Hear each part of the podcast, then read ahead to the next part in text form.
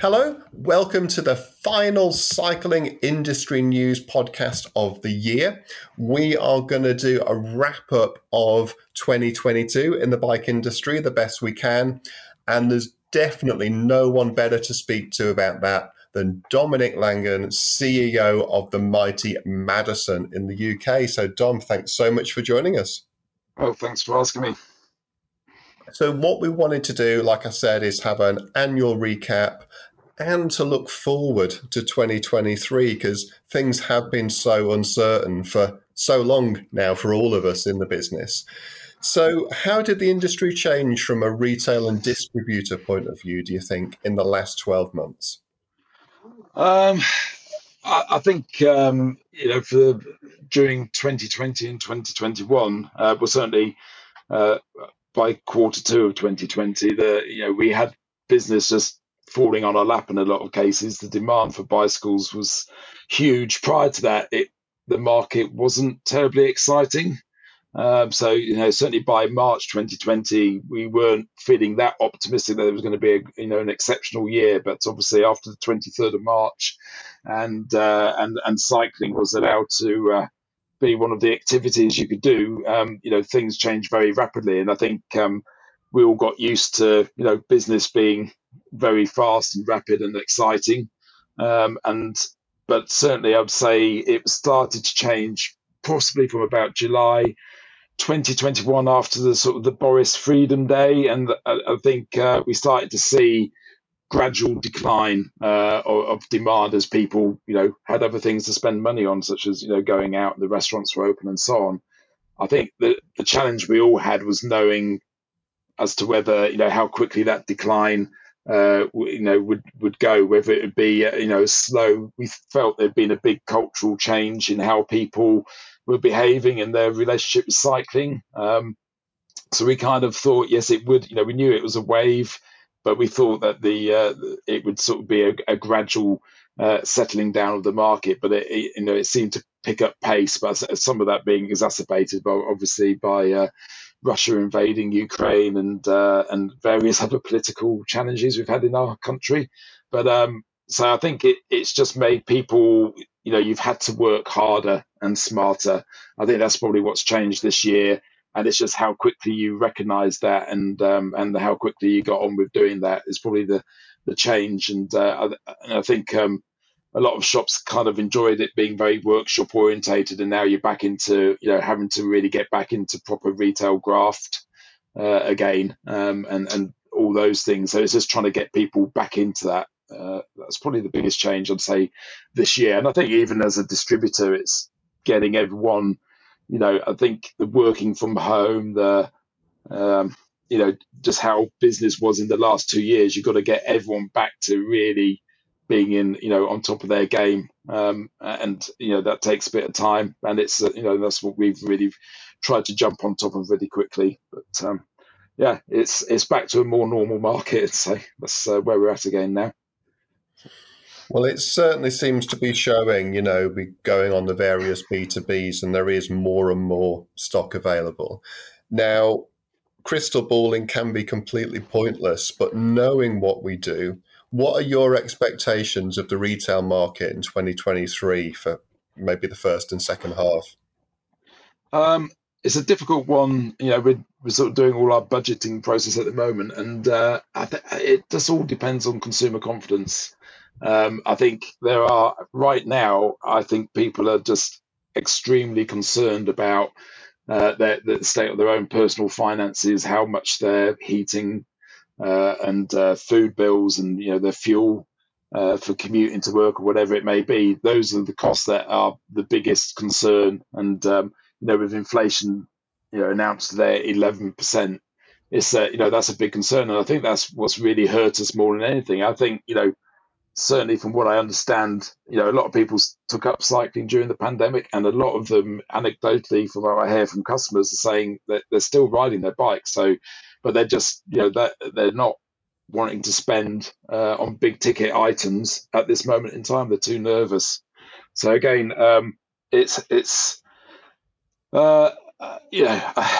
I think if if suddenly uh, the war in Ukraine stopped and uh, you know, and, and maybe fuel supplies, the gas supplies, and things like that, and shipping out of Ukraine and all those sort of things start happening again, I think we could see a very rapid bounce. But it just depends on how, you know, I'm not sure any of us are that confident it'll be over over that quickly. So it's um, uh, you know, really we've just got to work hard and you know just try and focus on what we've got. I think as the year goes on, we're we're anticipating it could become a more positive. Um, uh, you know outlook. But uh, certainly, I think into the first half of next year, it's still going to be much the same as it is now. It's going to be quite hard work, and people are going to be nervous. Um, and you know, and that, and we just got to try and make sure we adapt our business to suit those customers and uh, and what the customers are asking for. And for people in the industry who are listening and they're thinking, are they going to survive next year? Are they going to thrive? In the next year. What would you think would be the differentiating factors between businesses that are doing those two things? Well, I'd say, yeah. I mean, I think the you know it is what is always the, the, the difference between those that survive and don't, uh, and it's about adapting and remaining relevant to the customer. I mean, it's um, um, you, you've got to keep on doing it. You can't stand still. So you know this is the the, the sort of uh, the hand of cards we've been dealt at the moment, and we have to find a way of you know adapting to to meet that customer. Um, people are still, you know, they haven't stopped riding bikes. There are still customers doing things, but they, you know, they may be not looking to buy a bike right now, or certainly at certain price points. But um, you know, there's still opportunities out there. So I think it's, um, I think everyone in business, if if you're not sitting there thinking all the time, how how can you adapt? How can you make yourself relevant? How can you succeed? If you're not doing that all the time, then that is a problem. I think And it is. It doesn't matter what state the market's in. You know, companies. Um, you know, once really successful companies sometimes disappear. You know, and it's um, because they just haven't tried to keep up with things. Uh, so I'd say any anyone really in, in any business, that's what you've got to do. No matter it's not just the cycle industry. I think it's um, you know every type of market conditions you know presents its own challenges and its own opportunities, and it's just trying to figure out which ones to go for, really. And, uh, but you've got to be thinking it all the time and not hoping that it's suddenly going to just walk through the door and land on your lap. So mm. uh, I think that's yeah, that's probably all I can say on that. And in terms of 2020, when, like you said, it was a big boost, you know, for lots of businesses, lots of extra cash coming in, did you notice that cash boost being reinvested, um, you know, through, you know, your sort of Madison accounts, or were, were, people, you know, buying up lots of inventory as soon as they had the cash? What did you notice? Uh, I, think I think a lot of I say that a lot of the specialist retailers um, did do that. Um, I think you know they obviously did invest in stock, but um, you know it became you know certainly during last year it became more challenging uh, to get hold of stock.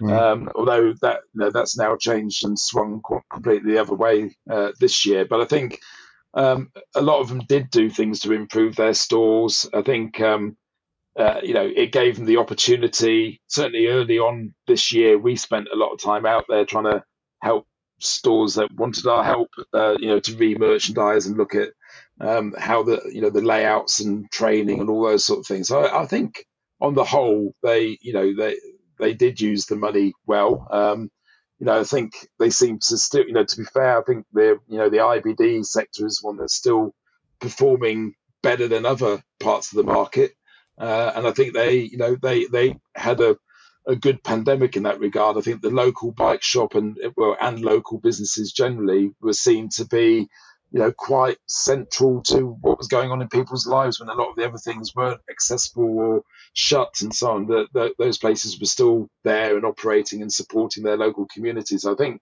You know, I'm sure some of that may wane as time goes on, but uh, you know, certainly from what we've seen, you know, the, the good shops planned. They, you know, they were wary about how much they were ordering. I think, you know, in some cases they probably over-ordered. I'm sure, you know, everyone has. But uh, I, th- I, think the smarter ones were on it and getting and cancelling where they needed to and, uh, and so on. But, you know, as I said earlier, it's, no one quite knew how quickly the, the demand would drop off. And I think it probably drops off quicker than nearly anyone was anticipating. And certainly, I think that isn't just a UK thing. That's uh, everyone you speak to, it seems to be the same story. So, but I think you know that certainly the smaller retailers are a bit more agile, and um, you know they're not planning as many months in advance as some of the bigger guys. So it is slightly easier for them to you know keep on top of it. But um, you know it's you know, I think the smarter ones have you know put that money aside and uh, you know are in a reasonably good place. And I have to say, certainly from our business point of view, we're not sitting here looking at a you know growing uh, lot of sort of um, uh, outstanding debts or anything like that. So it still you know looks pretty robust. So we're, we're pleased about that. Sounds good. And um, there's cer- certain things you can't overstock on. You can't have too many 1132 cassettes, for example. Yeah, like a lot of people in the bike industry, you're an incredibly familiar voice to me um, from my attending Ice Bike, which is you know always good fun. Um, the letters that you send out that are always well thought through and interesting, and you have been incredibly proactive and communicative with you know the grunts of the bike trade. Um, so, what is is that a, a general philosophy, a personal philosophy, or is that part of the branding of Madison? Um, it's something I've always done. Um, and I think it's you know I've been at Madison for 33 years this year, but I've um, I only took over CEO at the end of um, 2005, and I think at that time I think Madison was seen as a bit of a, a faceless um, sort of big entity that no one you know no it, it was seen as a bit cold. I think is the reality of it, and um, so what I wanted to try and do is just, um, you know, because actually it isn't like that at Madison. And anyone, you know, uh, as anyone that's sort of been at Ice Bike and in the karaoke or whatever, they kind of know that isn't how we are. But I think maybe that is how it came across in the past. So, you know, I've just tried to, you know, try and bring some sort of, uh, you know, some, you know, a face to the business really. And and when on things like the, you know, the bike trade buzz forum and stuff, I've always posted on there. Sometimes I do it because I just want to put the record straight. If you know if they're if they're saying something and uh, it's not true, I will try and jump in. Or if they're saying something and actually it, you know it can be valid and we need to look at it, you know, I do that as well. So I think it, you know, so unfortunately they now just head up um, topics as dear Dom, so I kind of know I'm in for it if um, that happens. But but um, you know, it, it's I think it just um, you know I think it's good. You know, I, do the sort of Dom column. I haven't done it for a while, but I did one recently because I think quite a lot's changed. Um, and it's you know I don't know whether people care about it or not, but it's at least sort of giving them a perspective uh, what, what's going on from our perspective, and uh, you know that, and I think it just helps for people that are in their you know maybe in their business all day and, and feeling pressure and not really having a chance to you know stick their head out and see what's going on, and it at least hopefully gives them a, a feeling that uh, what they're experiencing may not be just them. And uh, you know, so it, it's just you know trying to be a bit open and supportive, and um, and you know, and hopefully um, customers value that and see Madison as a sort of a, a steady ship um, and someone that's you know behaves in a certain way, and that's kind of you know nicely for you know a nice thing for us is that we are privately owned and have been since 2001, and that allows us to be you know, be able to behave. We're not under any sort of short term pressures that you know other businesses may be due to how they're structured and uh, you know whether they've got owners or investors and so on. It's slightly different for us, and that gives me a lot of you know opportunity to do things that maybe some others aren't in the position to do. But but uh, you know we just want to communicate with our customers if we can, and we've got a lot of customers, and it's it's just finding ways of doing that. You know, obviously, Ice Bike is really good because we get to see a lot of people um, uh, uh, over a couple of days, and they tend to spend a lot of time there. But you know, I can't go and visit every single customer, so it's you know it's a good opportunity for me to be able to communicate, and hopefully, you know, uh, my email address is out there. If people want to get in touch with me, they can get in touch with me, and, they, and some do, some don't, but uh, you know, it's it's there and it's in the open. So hopefully, it's just to make us approachable. That's the the main thing, really. Yeah. And obviously, everyone listening to this is aware of the challenges of, of retail and work workshops in the last few years. And certainly, I remember in sort of my early days in the bike industry going to a, a trade show and the boss of this particular importer got up and did a presentation of how the supply chain worked and what their role yeah. was within the supply chain. And of course, we're looking at raw materials, shipping, currency fluctuations, mm. market trends. And it was an incredible eye opener, both for myself and I think everyone in the room. And I was like, wow, that's yeah. really tough. So, what sort of challenges are you or other distributors faced lately that we may not know about? Well, I mean, it's, it's funny you say that because a few years ago, I mean, there, I can't remember, it was probably quite a long time ago, but um, there was a thread about basically what value do distributors add to the market. And um, you know, I, th- I think we add a lot of value because I mean we're here, you know, we help promote the brands, but we also provide a lot of credit and liquidity to the market. So, mm. you know, uh, quite a significant amount without which, you know, the, the industry wouldn't be where it is. Um, so I think, you know, the, the challenge is always for, you know, say for a cycle distributor is trying to predict what people are going to order because um, you know it's it's a long time ago really since uh, people placed forward orders for the season and you knew exactly what everyone wanted. We have to our job is to guess, and um, you know we and uh, you know what. 2000 plus customers are going to want at certain times and try and make sure we do that you know as effectively as possible i mean madison has always you know uh, tried to sort of be uh, you know be the warehouse for our customers we don't expect our customers to get you know, we don't force stock and we haven't forced people to take stock that they ordered. We, in fact, we encouraged them to cancel orders when we thought they were unrealistic last year uh, and this year. So, you know, what we want, you know, it's not in our interest to stuff a shop full of stock that doesn't move. You know, so we've got to, you know, we want them to only have stock that moves through quickly. They reorder, make money, we make money. That's, you know, it, what we actually do is quite a simple proposition. We hopefully have the goods that they want at the price that works for them. And uh, you know, we we sell it to them, they pay for it, and and around it goes. And that's what we do. But our the, the challenge for every sort of supplier is really trying to work out uh, what they're going to buy, and uh, because not many retailers do range plans for their stores. Not many, you know, stuff new stuff comes out all the time.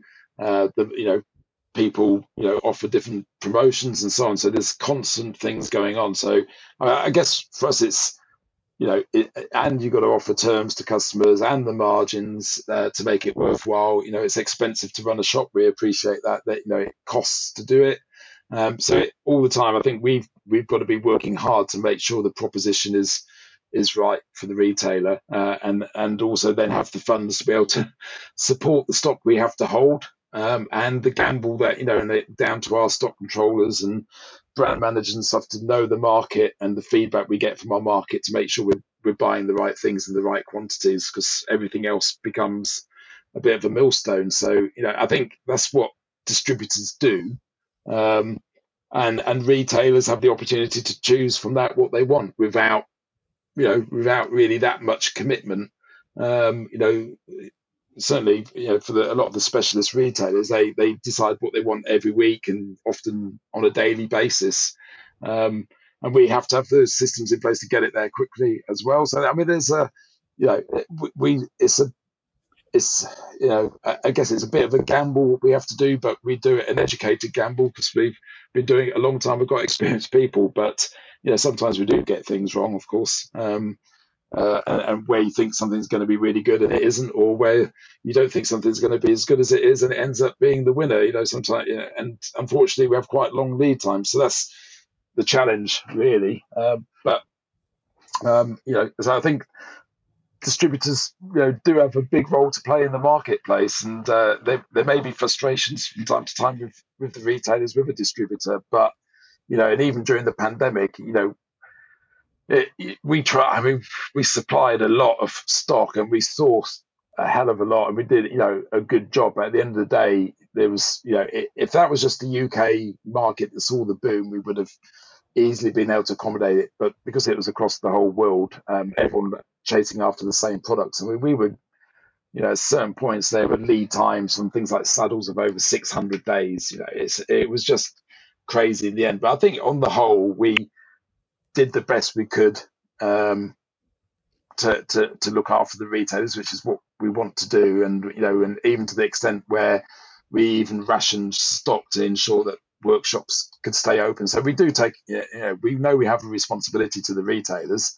They rely on us, so we, you know, we take that really seriously. But um, you know, it, for us, I think that's the thing. We we have a lot of risk, um, and actually, you know, it, you know, that's the challenge for us, and it's just how, you know, our planning and um, you know our knowledge of market is really key to, you know, being successful or not, or you know, and how good the risk is really. But, uh, yeah. So looking at the the competitive element then between the big brands, which seems to be elevating all the time. People like Pon growing in strength, who you know got portfolios way beyond the the bike industry. So how does this fight for market share affect a distributor like Madison and its ability to maintain strong dealerships for brands like Genesis and Ridgeback?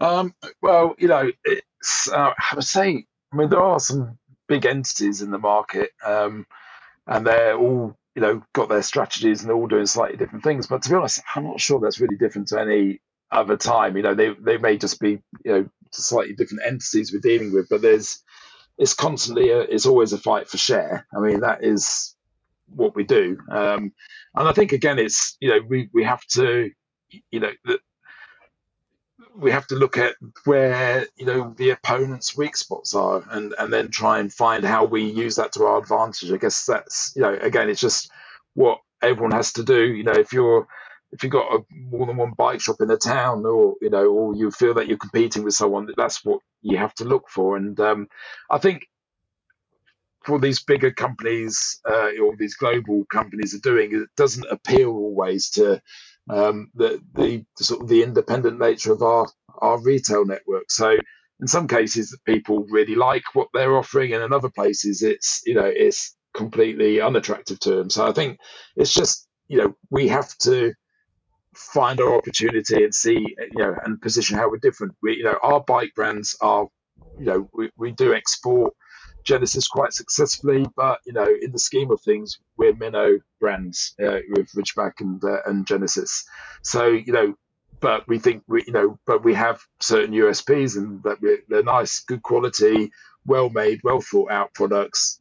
You know, the right pricing for the most part. Uh, you know, it can be a challenge at time at times, but um, you know, it's, it's also how we look after our market how we go to market with those brands. So we have to just look at all those things really. And um, but um, you know, it's there's still opportunities there. I'd say, um, and I think we, we've always it's always a fight over who gets what. But um, but you know, luckily we have a very sort of um, strong network of independent retailers that also have a view of what they want, and um, so it's um, you know it keeps it interesting. Put it that way. So, yeah. And talking of trends, um, e-bikes were kind of like the joke of the cycle shows every year. You know, every year people were saying, "Oh, is this the year for e-bikes?" And oh no, and then all of a sudden they were. And e-bikes, of course, have kept tremendous amount of people afloat. Um, absolutely booming. E-bike specialist stores everywhere. Do you think the greatest opportunity is ahead here, though? Uh, yeah, I mean, we're still tracking a long way behind, uh, you know, countries in Europe. So I, I, think we are a bit slow to, um, you know, adapt to e-bikes. I think I think there is, as a country, we're still, you know, see cycling as a sports enthusiast. You know, it's a sports enthusiast hobby. You know, and um, and we don't really see it as a, as a, a mode of transport. Um, so I think that those things are changing. Um, I think e-bikes opens that up more, but um, you know, I have to say my outlook for the sort of not just e-bikes but for cycling, um, sort of medium to long-term outlook, I think is incredibly positive. We have got so far to go yet. Um, so you know, I just don't know what timeline it will be over, but the potential for us is is huge. I think we obviously have big cultural barriers. Uh, compared to some other countries in Europe over you know how dominant the car is and how much space is given to the car rather than to the bike. But I think you know we we saw during the pandemic when there were no or certainly a lot less cars on the roads that it, it, it you know is a completely different experience to be riding. And I think the the low traffic neighbourhoods, although there's loads of people protesting against them. Uh, but equally, you know, some have gone, but equally some are, you know, more are being open. So I think, you know, it has to be, you know, there has to be a change. You know, we get um, all the, you know, so many journeys are quite short distances in cars. You know, sooner or later, you know, people either I think it's probably only when it really hurts the consumer in the pocket uh, will people really change. But we we need councils to change, and uh, you know, and the planners and the town planners and the whole infrastructure really needs to be designed to to you know with the car not being the dominant thought for everything. So I mm. think you know as much as I use cars and everyone in the industry uses a car as well. We know that the fit ultimately it, it's it's you know for certain journeys it is just you know there has to be better solutions, and I think you know so from that you know I don't know how long it will take, and I'm sure culturally it's going to take this country a long time kicking and screaming, but with people already paying ULEZ to get into towns or um, uh, you know the, the the amount of money it costs for a litre of fuel, diesel or petrol, you know, sooner or later, and you know, and the cost of cars and parking them and you know everything, people are probably re-looking at it and really considering. And we've seen it ourselves with cargo bikes. You know, we we offer a small number of them, and we're seeing great demand for that. It's a big investment, but people are using that as a way of getting rid of maybe a second car or changing completely how they go about their lifestyle. So I think people you know, are getting more worried about the environment um, and, and uh, you know the future for our kids and their kids in the future. So I, I think it, you know, uh, is it's going to happen.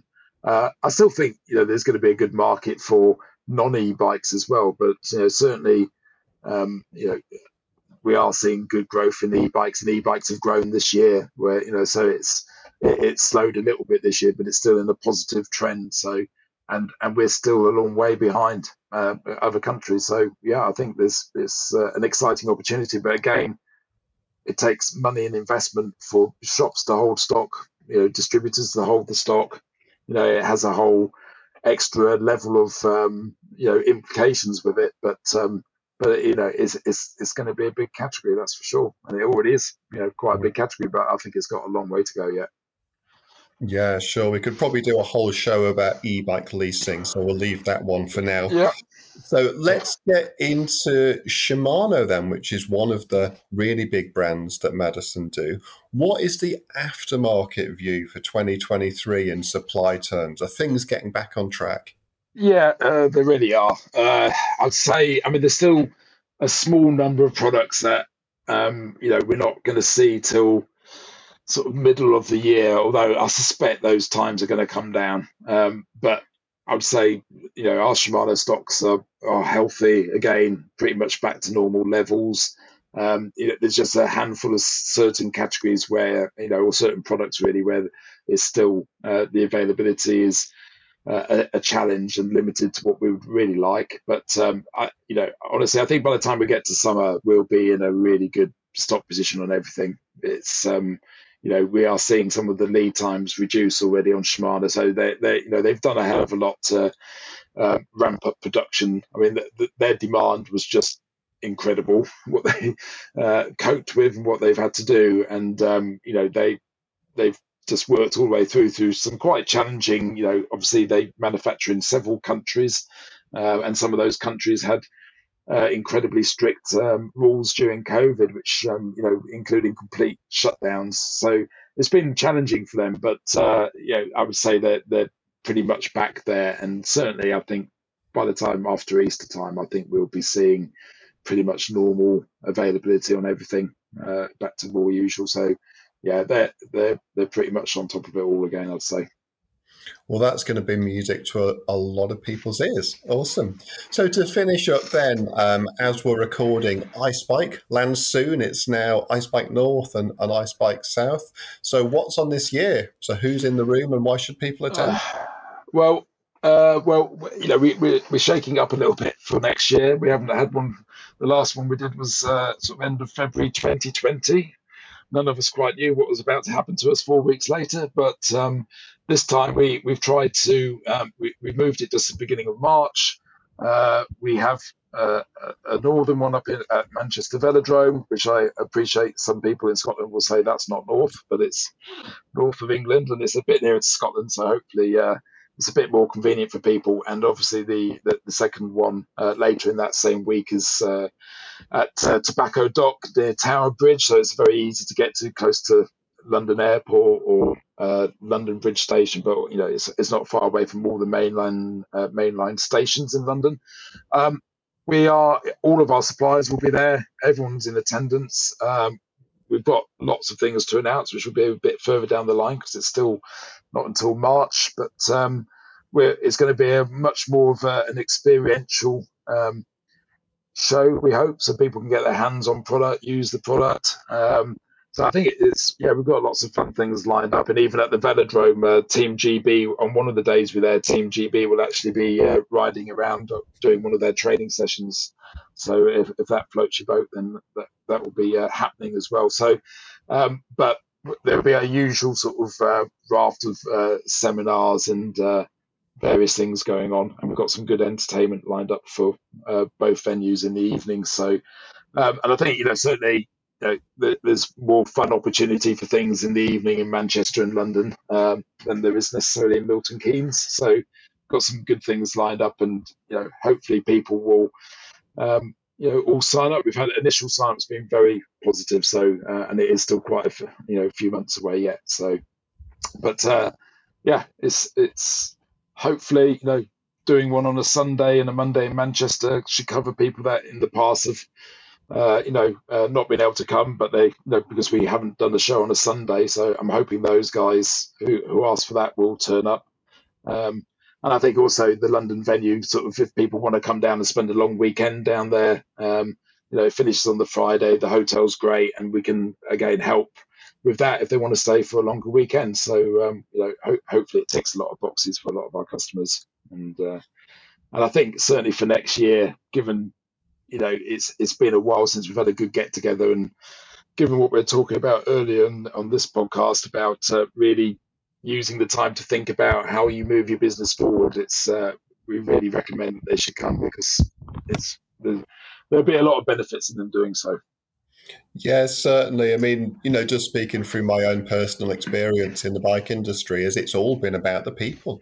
It's all been about the relationships and the connections yeah. that you make, both professionally and just having fun together as well. So sounds like a great thing. Ice Bike on tour. Uh, get yourself down there, guys. And as Dom said, he's he's very much out there. If you want to get in touch with him, and of course, you can visit us at cyclingindustry.news. We're on Cycling Industry um, Chat on Facebook, and then at Cycling Industry News on Instagram and Twitter as well. Dom, have you got any websites or social media handles you'd like people to check out? Um, um, well, it depends whether you're um, if you're pro Brexit, you probably better not follow me. Um, if if you're not a fan of Brexit, I'm on Twitter at Dominic Langan. Um, but uh, I'm, I'm, I'm on LinkedIn for more sort of business related stuff. So uh, under Dominic Langan as well. So uh, yeah, more uh, than, more than more than welcome to join if you want. if you're happy to hear my rantings.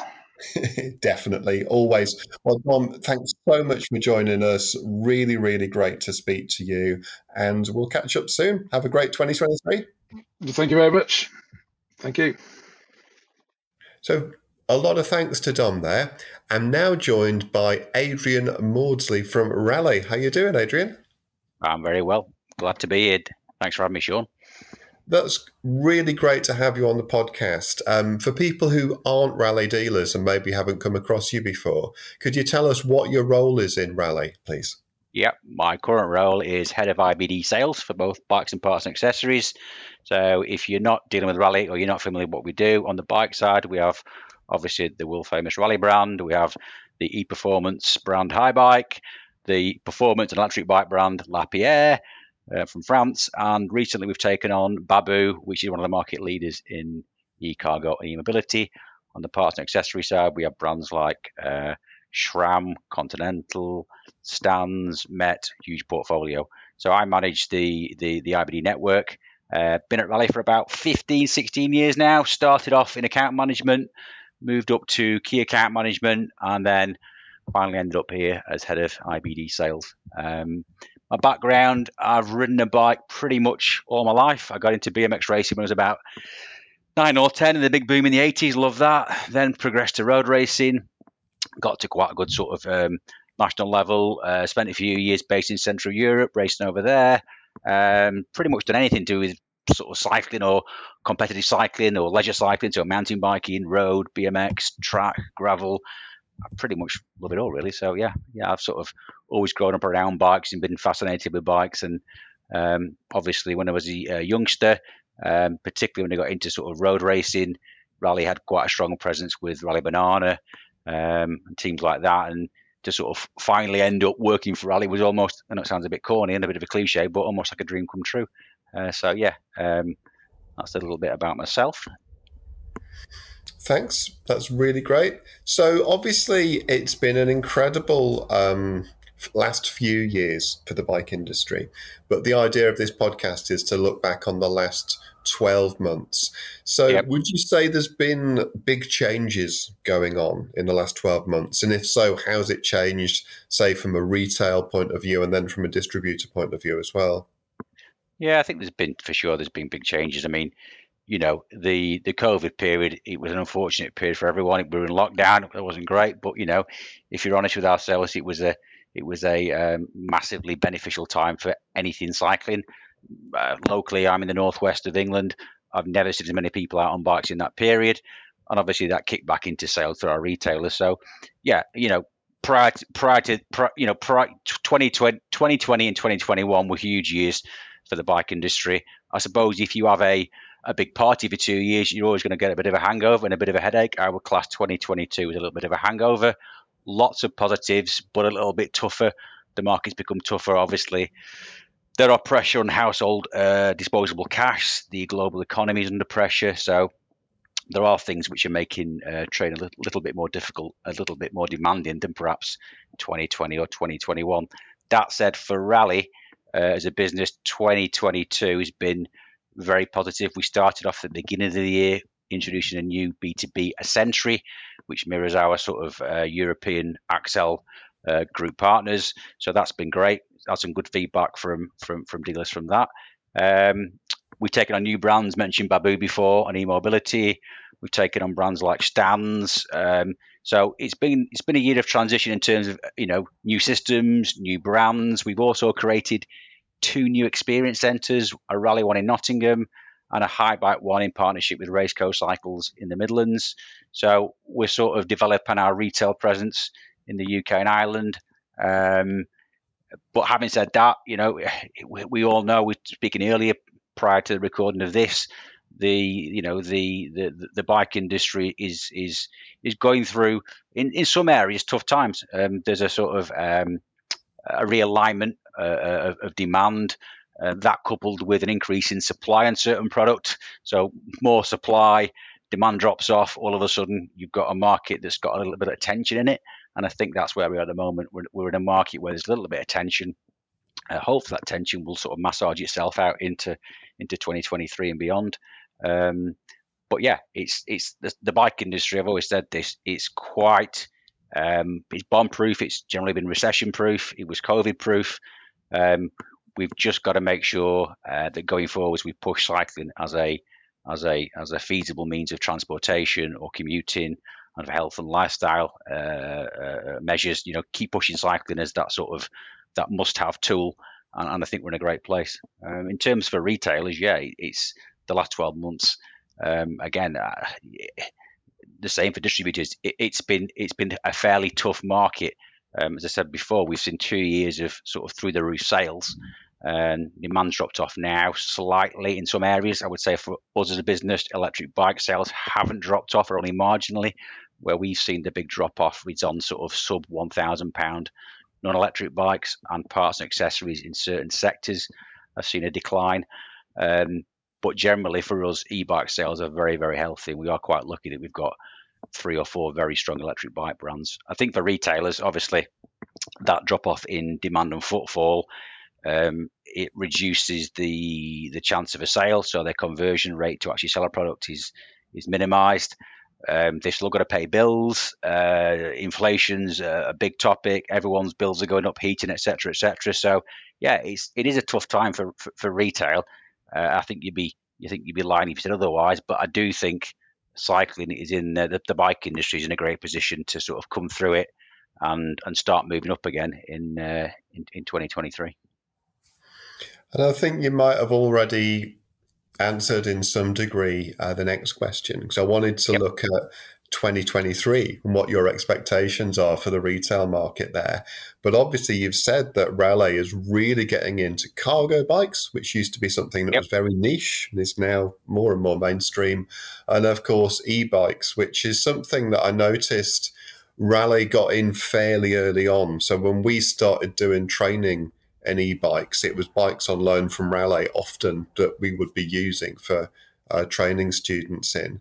So I assume you're seeing e-bikes and cargo bikes as, as a big part of 2023. What else do you see is going to be happening? Yeah, I think it's it's difficult. You know, gazing to crystal ball and predicting the future is always difficult. I think, if I'm honest, I think early H1, half one next year, we're not going to see all the issues uh, disappear that we're seeing now.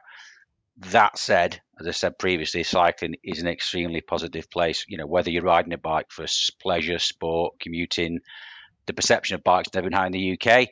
You know, um, I say I'm based in the northwest of England. There's a previously, you know, around here, if you saw someone on a road bike 10 years ago, you probably knew them. They were in a club.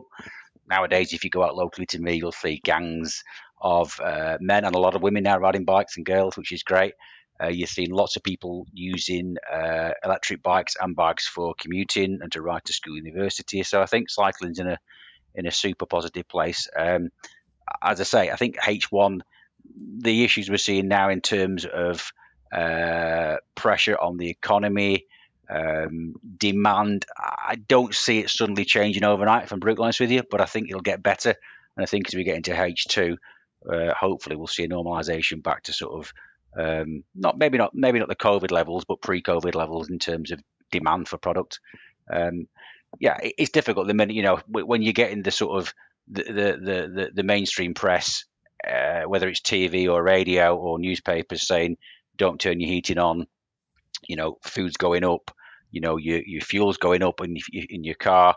It, it does it does start making people question uh, whether they're going to buy a new bike or a new bike accessory. That said, with fuel prices going up, we are seeing uh, more and more, particularly electric bikes, being used for transportation as opposed to a tool, a leisure or pleasure tool. So people are working out quite quickly that if you if you fill your your diesel or petrol car up ten or fifteen times, you can buy quite a nice electric bike uh, for for the same, same amount of cash. Yeah, and I think that's only going to get more and more so, isn't it? So we've seen um, some shops and bike businesses really thriving in the last 12 months. We've also sadly seen some quite well established and quite well known businesses go under. Uh, we're recording today on December the 1st, and I just found out that the Bicycle Academy has, has just closed its doors for the final time, which is really sad, you know, incredibly high quality um, yeah. business there. So, if you were to look at shops or businesses that you expect to really thrive or maybe not do so well next year, what do you think is differentiating the two?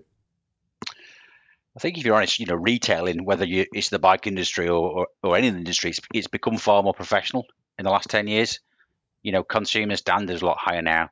You know, they want to be able to view or buy a product either in store or online from the chosen retailer. They want an experience. Um, so I don't think it's I don't think it's you know maybe maybe sort of ten years ago it was good enough just to have a sort of fairly decent store, um, a sort of average website and the right brands. I think yeah you still need a nice store and a good website and the right brands. Um, without that, you're probably going to be um, I'm not saying you're going to go out of business, um, but uh, it's going to be tough. You know, as, as I said previously, consumers are very demanding now.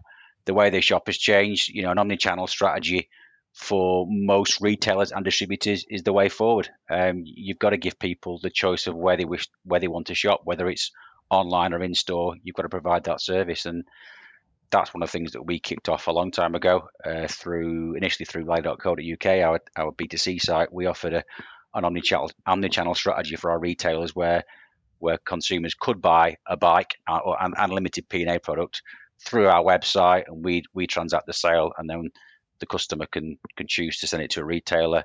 They could PDI it and build it up, and they'd get a commission for doing that, and it's worked really well. Um, particularly in the COVID period when um, when uh, and there's an option of click and collect to home, which we PDI the bikes as well.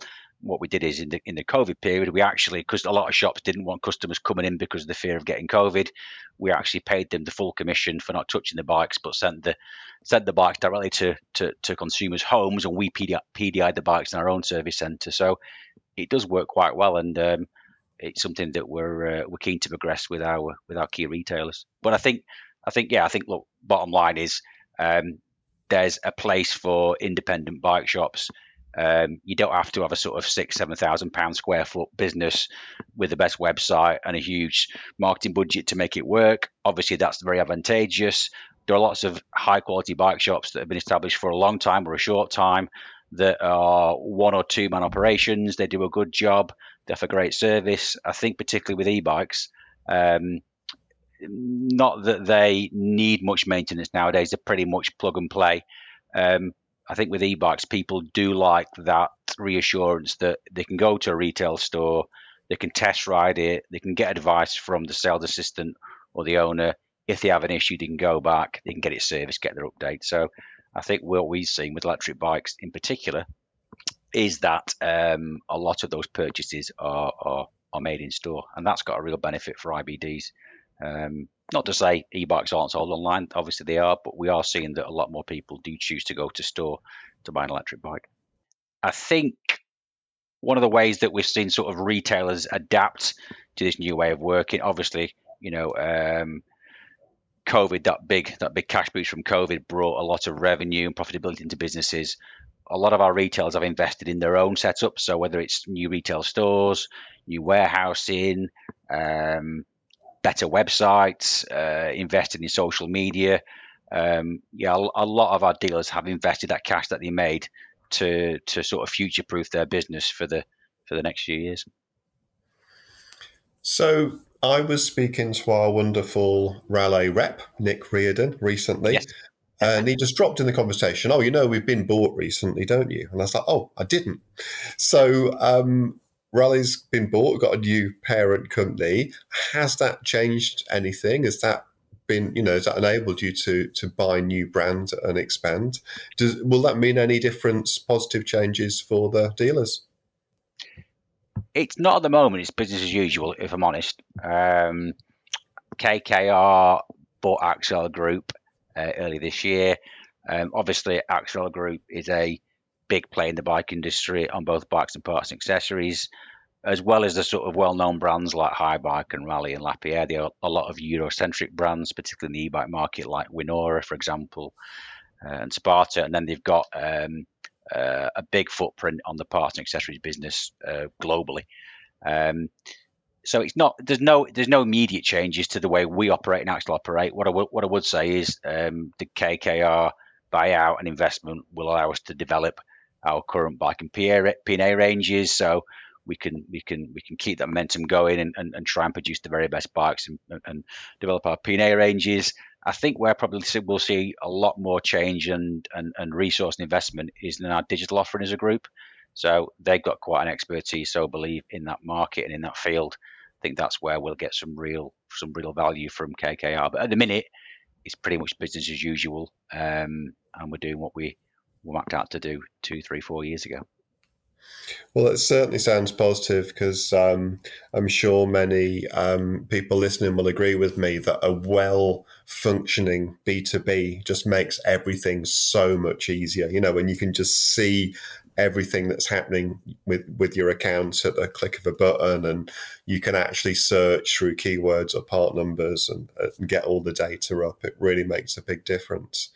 So, obviously we don't necessarily know what's going on with the distributors, but we tend to have an idea just you know, watching the news on what what's going on globally in terms of raw products being made, um, often in the Far East, and you know what's happening with the supply chain. A little bit with a massive disruption in the last few years, and still, as we speak, there's pretty major COVID lockdowns in China, although it looks from today like they might actually be taking notice and starting to move on, you know, from that because it does look completely unworkable yep. what they've been trying to do.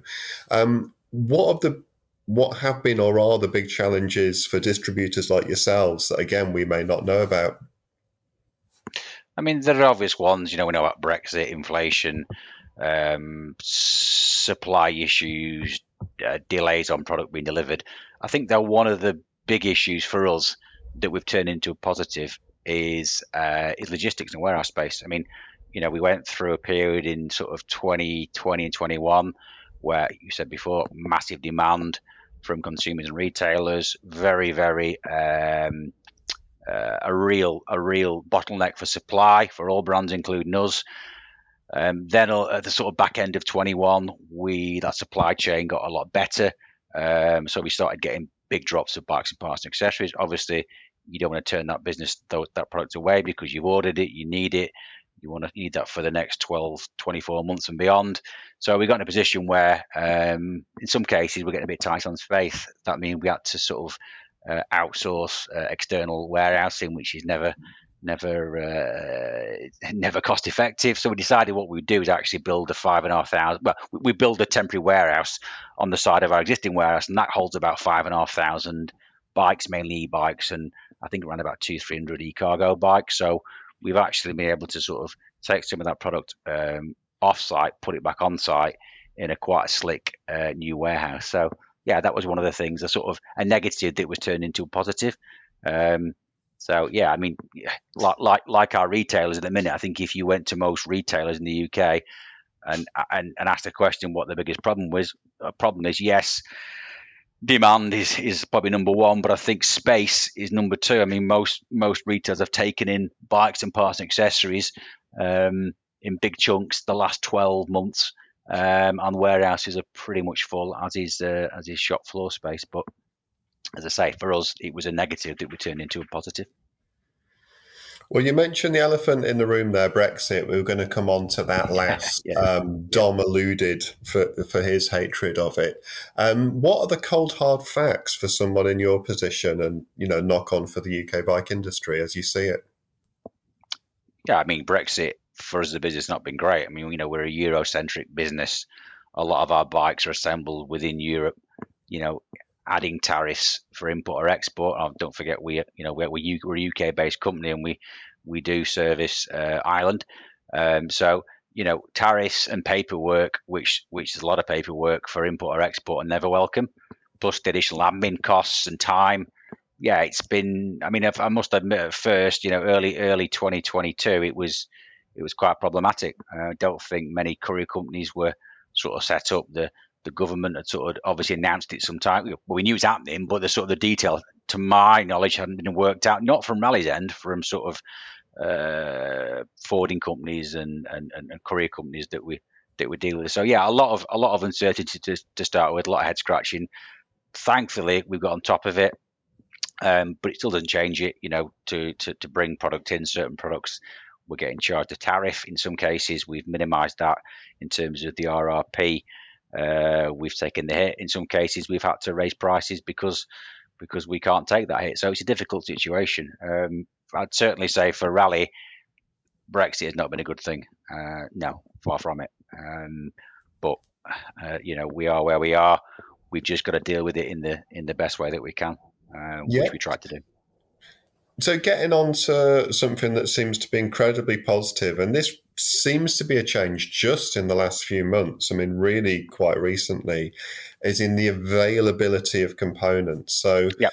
just you know, looking this morning at the different major B2Bs in the UK, uh, what I'm seeing on on Accentry is lots and lots of SRAM group sets available. There was only yep. one, um, I think it was a Force um, group set that was saying 2024 expectancy and everything else was either in stock or due very very soon. And we're seeing the same with other major brands as well. Lots and lots of in stock in stock in stock which is obviously just wonderful for all of us to see again. So with sram which is obviously one of your major um, aftermarket brands there do you think 2023 is a getting back to normal in supply terms Yeah, sorry.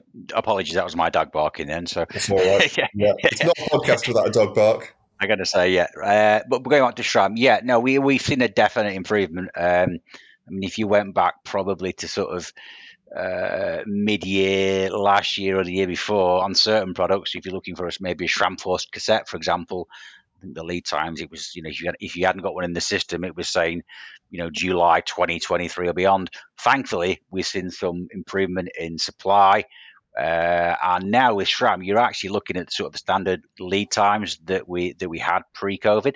Um, so it, it's definitely getting back onto track. And I think, if I'm honest, there's probably been some cancellations from the OE sector and from the sort of aftermarket sector, which has meant that certain products have arrived sooner uh, than we thought. But yeah, it's, it's in a lot stronger position now than it was um, uh, 12 months ago. That's for sure. Which is great. Which is great because there's nothing more annoying if you bought a uh, an AXS group set and you can't get a cassette or a chain or whatever to to actually finish the job off or replace. So thankfully, and fingers crossed, we'll see that continuing. What I would say is.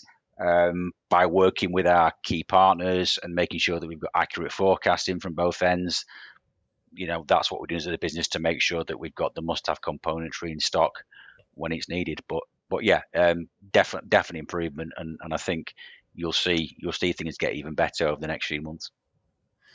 When we spoke to Donny Perry uh, fairly recently, yep. and I, I, spoke to him again last week actually for something with my own business, one of the things that Donny said is a lot of people made the mistake of overstocking, whether it's individual stores or even bike brands.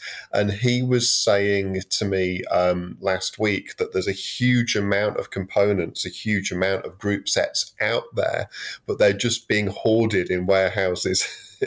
by yeah. in the Far East, and he thinks that because the demand for those is dropping off, because of course the normal supply chains are reopening, he thinks there might be a big kind of grey market or even semi-black market dumping of those products flooding the market. Is that something that Raleigh have been aware of, and do you think that dealers should be um, aware of this? I mean, yes, it, it, it, it, happens, you know, and, and it will happen again. I can't really comment on whether there'll be a big influx of grey market group sets because I'm not, if I'm honest, I'm not in a position to, to, to, to clarify that. But yeah, you would think, you, you know, definitely what you've said does make sense with with with oversupply and then demand dropping off. People, uh, you know, uh, uh, manufacturers, distributors, suppliers need to move that product there are a lot of um, European-based and global-based agents that sell that product. So yeah, you, certainly you, you, could see that happen, which which is not great for anyone. Um, obviously, in terms of the products that we sell, we want to sell the legitimate aftermarket aftermarket product to consumers. But but yeah, I think you are right. That is a, definitely a uh, a threat.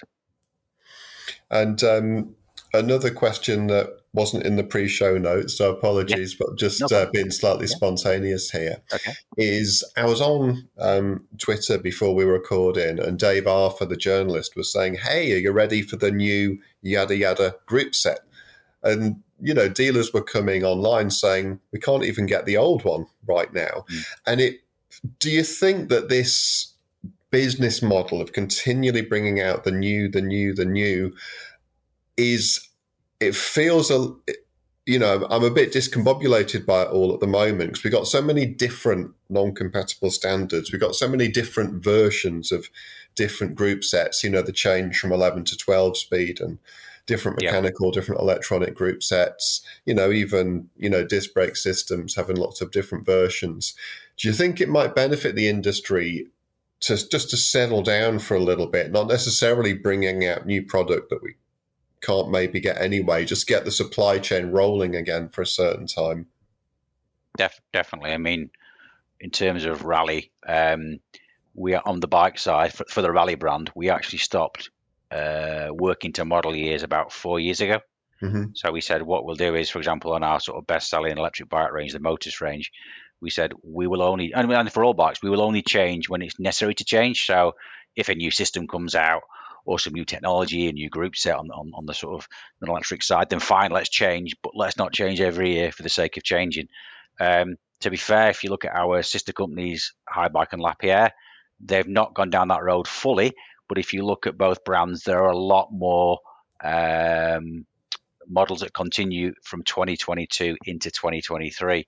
So I think, yeah, certainly, I think within gr- our group we are we are taking feedback from retailers that that this continual model year change or changing stuff every year for the sake of it isn't isn't great. Um, particularly when you've had say the supply problems the last sort of uh, you know 12 to 24 months. So yeah, with Raleigh. that's been pretty much part of our philosophy, say for the last three or four years with our other brands uh, that we distribute and sell. Uh, it's slowly changing. Um, that's not to say, like I said before, if you you know if you've got a road bike and there's a new Ultegra 12 speed groupset come out, of course you're going to change it. That, that has to be that, that's a, that's a, that's a given. But I think yeah, changing things every year for the sake of it when it's essentially the same product is probably not a good thing for anyone. And try, trying to sort of um, when it comes to componentry parts, when it comes to parts or componentry, um, not giving the market enough time for that product to actually land and sell through before you change it again, that can be tricky. So, yeah. in, in essence, to your question, yes, I think we do need to take a step back and perhaps breathe, uh, let the stuff enter the market, let the stuff sell in the market, and then think about changing it. Yeah, that's it. I mean, certainly as someone who's running a, a workshop, you know, just to have all the spares, you know, back and available again would be all we want for Christmas. So, Adrian, it's been wonderful to speak to you and really value your insights. If people want to carry on the conversation, either with you personally or maybe uh, curious about getting involved with Raleigh if they're not already, where can they find you on social media or any other way to get in touch? Well, I'm on, I'm on social media, so I'm on Facebook and Instagram and all, all that sort of thing. I'm on LinkedIn. Uh, they can email me at Adrian Mawdsley at raleigh.co.uk. That's M A W D S L E Y. Um, or they can contact uh, phone or email our main uh, Raleigh contact points on our B2B or our B2C sites, and the, you can be directed through to myself. So, yeah, I'm more than happy to speak to anyone about what we've discussed today, anything that we haven't discussed today, um, yeah, not a problem. Drop me a line on social media via email and let's talk. So that is a wrap not only for the cycling industry news review of 2022, but it's it's our wrap for the podcast for 2022. You can keep in touch on cyclingindustry.news website at Cycling Industry News, uh, Twitter and Instagram. Twitter's still here, by the way, and Cycling Industry Chat on Facebook. So thanks so much for listening. Mark and I are currently planning all of next year's content. So if there's any guests you really want to hear, if there's any content you'd love us to investigate, then please send that over.